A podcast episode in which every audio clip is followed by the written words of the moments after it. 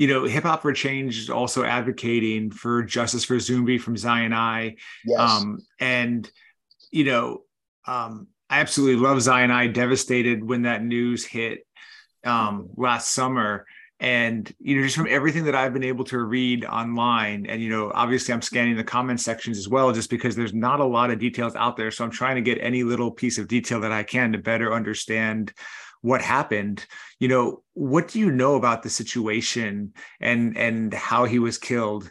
And and what exactly um is hip hop for change advocating for? Because i know like there hasn't been any any anyone involved has not been brought to justice right or charged. Right um, but I just haven't been able to find a ton of details, and I've been looking. So, like, can yeah. you kind of share share what happened, not just for me, but for everyone out there who maybe yeah. not be as familiar? I, I, I, will I will share whatever I am comfortable sharing. I'm gonna preface it with that because you know one thing I, have I've taken exception to in the wake of of, of Zumbi Zumbi's death is how many people in our community have have used that death to capitalize their, on their own agendas, and I found that kind of despicable. Um, Zumbi was a was a, a, colleague. I knew him.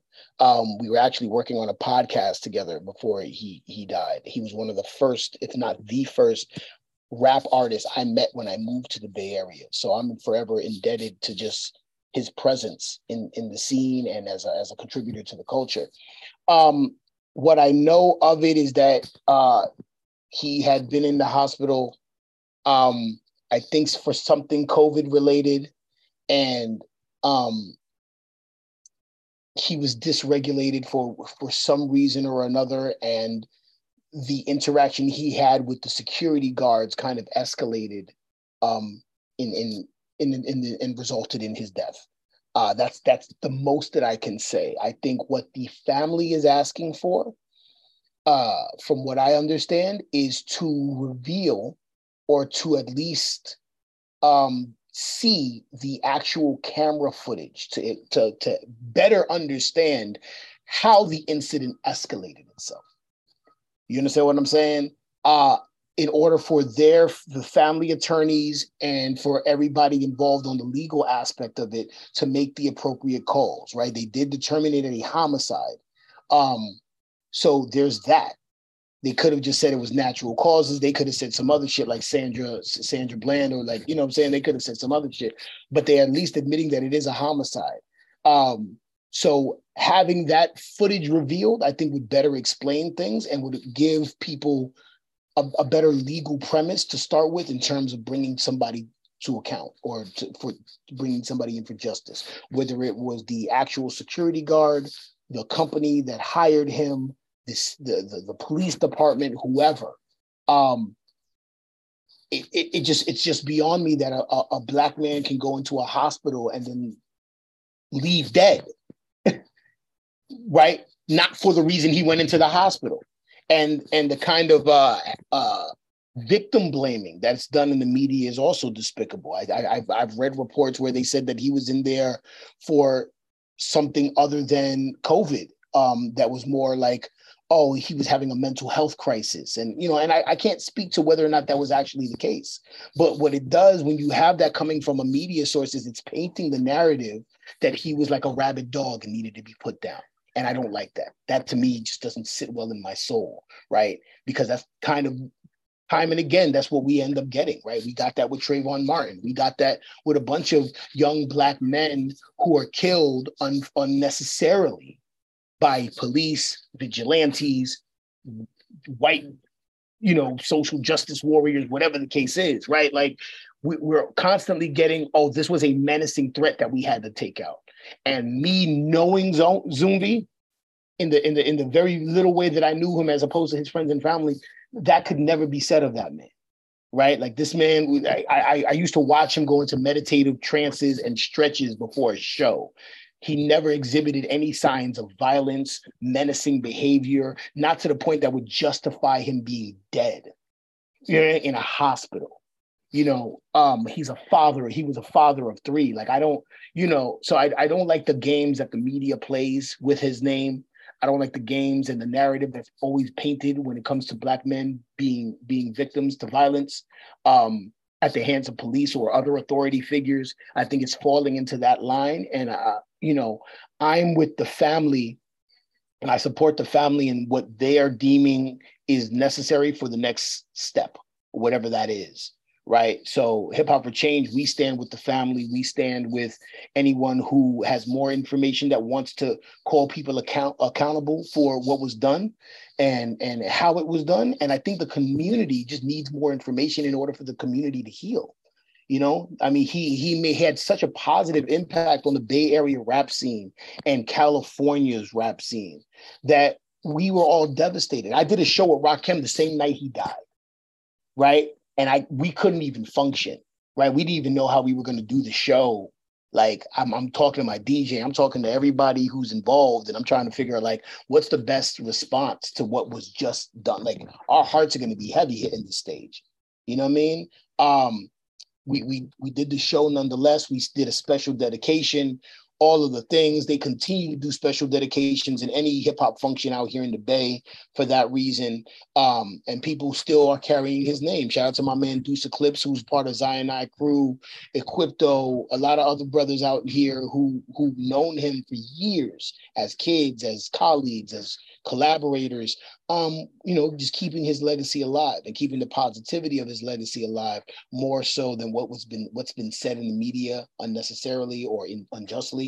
Um, but I, I just to reiterate again, I stand with the family and whatever the family wants to do. So presently, what I know of the family is that they're looking to get the the the camera footage released so we could see exactly what the interaction was and how that transpired. And then from there, whatever their attorneys deem is is the best course of action. I think that's that's the better way to, to do it. Um, but everything I know of the case is that it was an unfortunate situation that should have never resulted in his death. So no, thank you for sharing that. And yeah, you know, obviously I was heartbroken too, just as many fans were.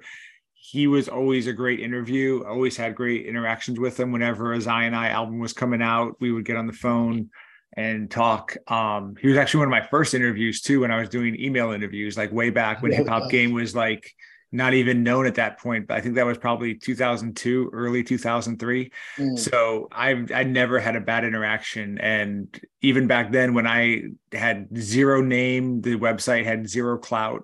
Um, he had no problem working with me and giving me his time so i've always felt indebted to him for for being cool like that because not everyone you know is like that you know when you're not a big outlet right away. So um i just always appreciated that and and have always loved Zion I's music and just you know the sound that they did and the way they rep the bay.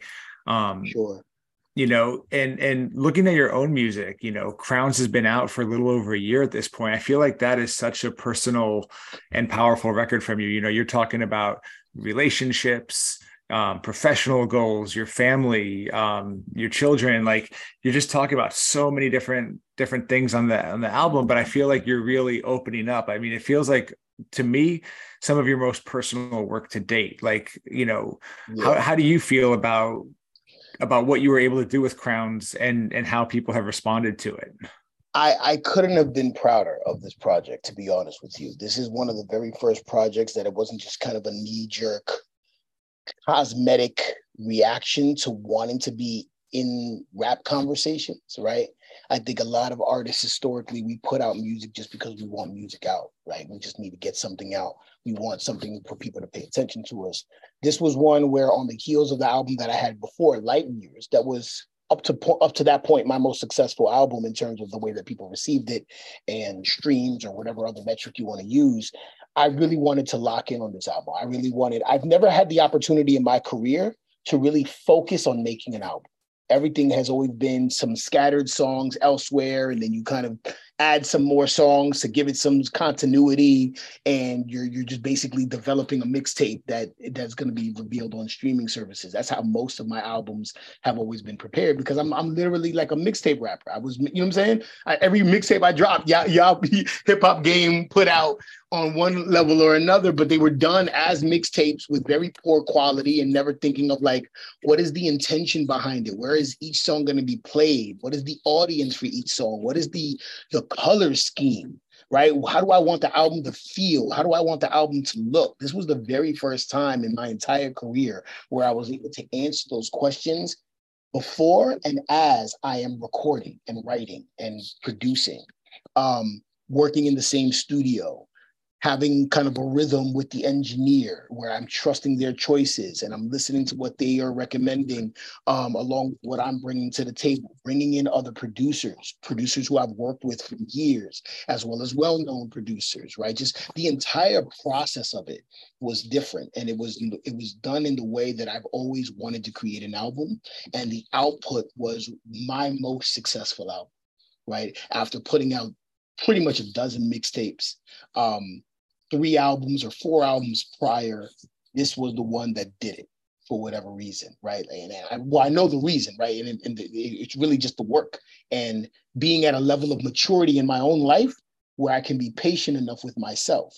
and not feel that sense of urgency to put something out just to get the gratification, really just being intentional. Um, so knowing the intention that I put into the record explains and justifies to me the response. And i i'm, I'm very in, in, in i'm in complete gratitude and awe of the response that people have given me for this album. Last year when i when i dropped it um people who i didn't even know listen to my music were like yo this is some shit on this album right? And then me wanting to spin the block on it and then add more songs and create this luxury deluxe album um only because i wanted to continue to celebrate this body of work and give it more life. Um and continue to give it more life because now we're doing a bunch of videos and Instagram reels and all of that. Because what I what I thought about just strategically is people are going to like one particular song. I'm going to push a song, or somebody's going to come across a song and they're going to love it. And maybe they become a true fan. And if they become a true fan, I don't want them to go back to an older body of work that doesn't represent where I am now. So let me flood the market with where I am now, right? The 20 some odd songs that ended up on the deluxe album. This way you could literally binge listen.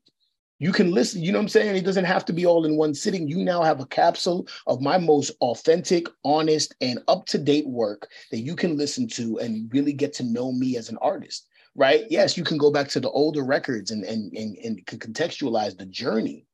But if you're just learning about Unlearn the World from the one album, you'll have more than enough on this album to get it right? And and as such, I wanted to be able to create a level of diversity sonically, um, and in, in, terms of content, right? Like a, a, song about my sons, strictly about my sons, not me doing lyrical miracle and having a bar here or there about my child, like literally talking about my children, literally talking about specific topics, my girlfriend, like talking about my girlfriend in the record, which I haven't done in I think a bunch of different projects, right? Like um having those songs to just give give credit where credit is due in terms of the people in my life, right? Talking about like my my my brothers, right? The people who literally raised me and supported my career as an artist from very early on. Right. I think a lot of rappers are like, yo, I did this on my own. Nobody supported me. To the contrary, my brothers supported me from day fucking one, right? And, and that's how I start the album. I said, this is what I dreamed about when I was rapping on the roof. My brothers were the ones putting me on the roof to rap. We were like, you know what I'm saying? Just like that's, you know, um, so that was just such a, it was such a healing process for me. Um, I, I, I started during the pandemic, I started therapy. So this was the first album I did post therapy or doing therapy work right? Healing work for myself. So you kind of removed blockages that you had before, where you're able to articulate your thoughts and your opinions a lot more, but you're also using the medium of the art to kind of process your own shit. You know, I, I say in one of the songs, Great in the Game, like I literally translated like I was nine the first time I saw a switchblade or had held a switchblade. Like just kind of recalling that and recognizing like that was impact like that's not just a cold line that was something that you experienced and you never processed that experience. As little as it is you never processed what that experience did for you and what that continued to do for you. And i think that's part of the unlearn the world brand is me coming to the realization unlearn the world as a statement is a conclusion that i came up with right? Like we could talk about the origin name all day higher learning nas like i always talk about it right? Because people always are interested in how the name evolved. Because when you met me I was calling myself Un, just UN, right? And I think one of my very first mixtapes on Hip Hop for Game, uh, I, I changed it to Unlearn. But then when I was ready to put out an album, I reckon that first, in terms of just the music industry, there was already a group called Unlearn in Canada. They do like EDM kind of stuff or like deep house or whatever. So I couldn't just use that name. I needed to add something else. So I took The World is Yours and I put it on the back of Unlearn, and now it's Unlearn the World. But it's a conclusion that I was drawing at the time, recognizing that in order for me to go where I needed to go as an artist, as a human being, I needed to remove some of the constructs that I have adopted, some of the agreements that I have made, and the narratives that I have told about myself that come from other people, right? I needed to unlearn the world. We all need to unlearn the world. When I introduce myself with that name, people are like, that's very profound. That's like they just, you know what I'm saying? So I, I, tell people all the time, like, even if you didn't even listen to rap, you could relate to the message of that. So it was a conclusion that I that I came up with that I think we all are starting to understand. We all need to break our own societal conditioning. Right. So in in in doing that, going to therapy helped because it was an opportunity for me to literally unlearn the world. And the things that I was learning about myself in therapy were then informing the way that I wrote my songs. So now I'm getting like a very clear view of who I am and how I'm talking and and the choices that I'm making. Plus, I'm a beat maker, so I know exactly what I need to do in terms of my production to to enhance and support what is being said in the lyrics, right?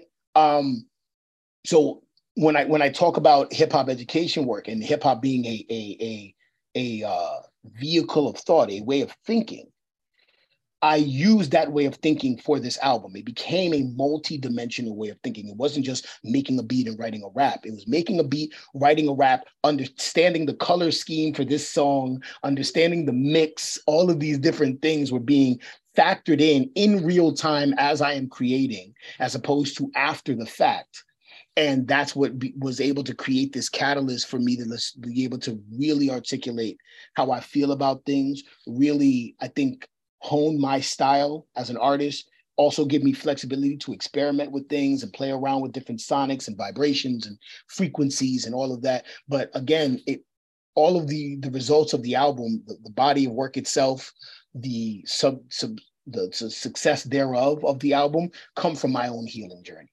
right? So I'm excited to continue to work on new music because I'm continuing to heal and grow and all of these different things. So the music's only going to get better. So it feels good for me because I I feel like even after all these years and me being in my 40s, I'm just now getting better at what I do. No, that, that's amazing. I mean, I can definitely hear it. And you know, I love your old music too, though. Too like I like I'm a, I'm a fan from you know way back. You know, yeah. Um, "Love Me Hate Me," produced by Jake One, was the first unsong yes. I ever heard. and you know, looking for those types of songs, you know, you have such a strong archive. Do you have any plans to put the older music out? You know, kind of as like a um like you know the way like that artists release their demos or their you know their really early music. Because i mean you have so many like great freestyles like the the pete rock freestyle and just so so much you know? Yeah it's um, a lot it's a big catalog and thank god i own my masters right? Like right. if, if i can find the vocals for those records i would totally remaster them and and put them out again. Um I, it's been a thought of mine because my first debut album the wake up call is only on SoundCloud. I don't have it on streaming services anymore. Like I, I as an idiot, like learning the music industry or learning how to put out digital music, I forgot to pay the fee to keep it on streaming, so they took it off streaming. Um, considering where I was in my career at the time, I didn't want to put it out without having without having to remaster it. So it just sits on SoundCloud. Um, very high quality still, but you know, nonetheless, obviously still raw um, and not as streamlined as where I'm at today. But yeah, there's definitely a, a, a thought that I have, and at some point I will put out those older freestyles and those B sides, so to speak, right? Just so people can really understand the journey. But I think it's also appropriate for me to be able to contextualize, right? For what what I find so unique about myself as an artist at this level, at this stage in my career, not this level, but the stage, is that there's so much more room for me to continue to grow my fan base and to introduce myself to people right? There's always an opportunity to introduce myself. So I never want to introduce myself to people with older work or here's the B-sides that were really dope that people love, but they're not of quality for you to pay attention to now. So I think it's first trying to solidify, as I'm doing right now, solidifying the kind of fan base that I want, solidifying the community of people who really listen to my music, um, or scaling it up because there is a community. And shout out to everybody who, who's supported me since hip hop game days and and you know I, I, I like I really legit have fans who I, I have personal relationships with who have listened to me since Love Me Hate Me dropped in like 2004 2005 and i i love that. Um so i do see a future where i can take those older songs and the genius thereof and either redo them or master them again just so you can hear like the growth. I want people to really understand the growth of this of, of who i am. Like just like look at it. Like i marvel at it all the time. You know what i'm saying? Like i i i have older phones that i look through to see raps pictures all of that. I have a whole uh, treasure chest of older like rhyme books and things. So I'm, you know, on occasion, I, I, I really look at how far I've come as an individual, but I also celebrate like the genius or the potential genius that was in those earlier pieces of work. Love Me, Hate Me is still one of my favorite Jake One beats ever. um, one of my favorite songs that I've ever recorded. Um, along with some of the other Jake One beats that I had on that little mixtape of mine. You know what I'm saying? And like I, I, I, was actually speaking to Jake One the other day, and I said, "Yo, I've been rocking with you since I, I was listening to your songs in the Def Jam office in 2002. Not even the songs, just the beats." beats that would end up getting placed on like the game album and like uh, like these were just ideas that ended up becoming multi-platinum records that I was listening to in offices in Detroit, in New York, before Jake One became who he is now in the culture, right? And then for me to kind of circle back, and now um, my most recent song that I put out in addition to Crowns is a, is a song that's a bonus record on the deluxe version called Energy Never Dies, produced by Jake One. Um, and I love this record. And I love that it's a full circle moment for me, for somebody who not only informed my writing style as a rapper, but really informed my style of producing. Right, he is my biggest producer inspiration, um, in one way or another. Him and Hit Boy, I would say, um, because Hit Boy is amazing. But just just listening to those drums and knowing how to make that kind of drum production and wanting to do my chops the same way and wanting to sample voices in the same way, um, that all comes from just listening to Jake One and being a fan of his music. And now we're working on another record that I'm about to put out in in, in January or February. Uh, and I'm super excited for this record to, to, to, come out. And I think it's going to be the first record that I ever put out on vinyl, right? So we're learning new ways to just kind of reintroduce myself to fans. Um, maybe there will be a future where I can take these older Jake One records and like do a whole project and just put it out there. We'll see. But I think it, it, it's important at some point to put out this older work so it could contextualize the journey. And I think that my fans, my true fans, would really appreciate it. No doubt. That I mean, yeah, I love the fact that you guys are still working together and still making great music. You know, um, thank you so much for your time today too. It's great to get caught up and great to have you back on the pod. That's you know currently getting relaunched. You know, you and Wordsworth are actually the two first interviews coming out. You know, Wordsworth uh, happened late last week, and now you and you guys are gonna be the first two episodes. So I couldn't think of a better way to it. bring back the We Going In pod than having you two be like um, the cornerstones because we've had great conversations over the years, both on the record and just you know off the record on the phone, on AIM, yeah, like, on AIM. Text. Remember the AIM days, bro? Like, man, I, I'm gonna tell you something funny about Wordsworth. Shout out to Wordsworth. That's my guy, yo. Like, I've I've I've admired him from afar for years, not only for the work that he did with Lyricist Lounge and being on the TV show and all of that, but also as as one of my contemporaries on Hip Hop Game, right? Like my contemporaries on Hip Hop Game were Wordsworth, Joell Ortiz, Skyzoo, who I did a song with, right? I think maybe J. Cole and Wale before anybody knew J. Cole and Wale. Like I I think I might have been hip hop artist of the month like two months before you made J. Cole hip hop artist of the month. Yep. And then he drops the warm up, and I thought that was the greatest thing that ever dropped ever when it came out. Like aside from my own shit, but but like we, I, I, came up in this generation of artists that I'm looking at everybody now, and I'm like, yo, we fucking did that. Like we that that generation that I'm part of in one way or another, right? Like it's just we we have really legit legitimately kept the culture alive right? But with Wordsworth, it's interesting because I've always admired him on one way or another his songs, his music, his freestyle ability, seeing him in just New York in general. And then I meet him for the first time at Harvard University, both of us hip hop educators now.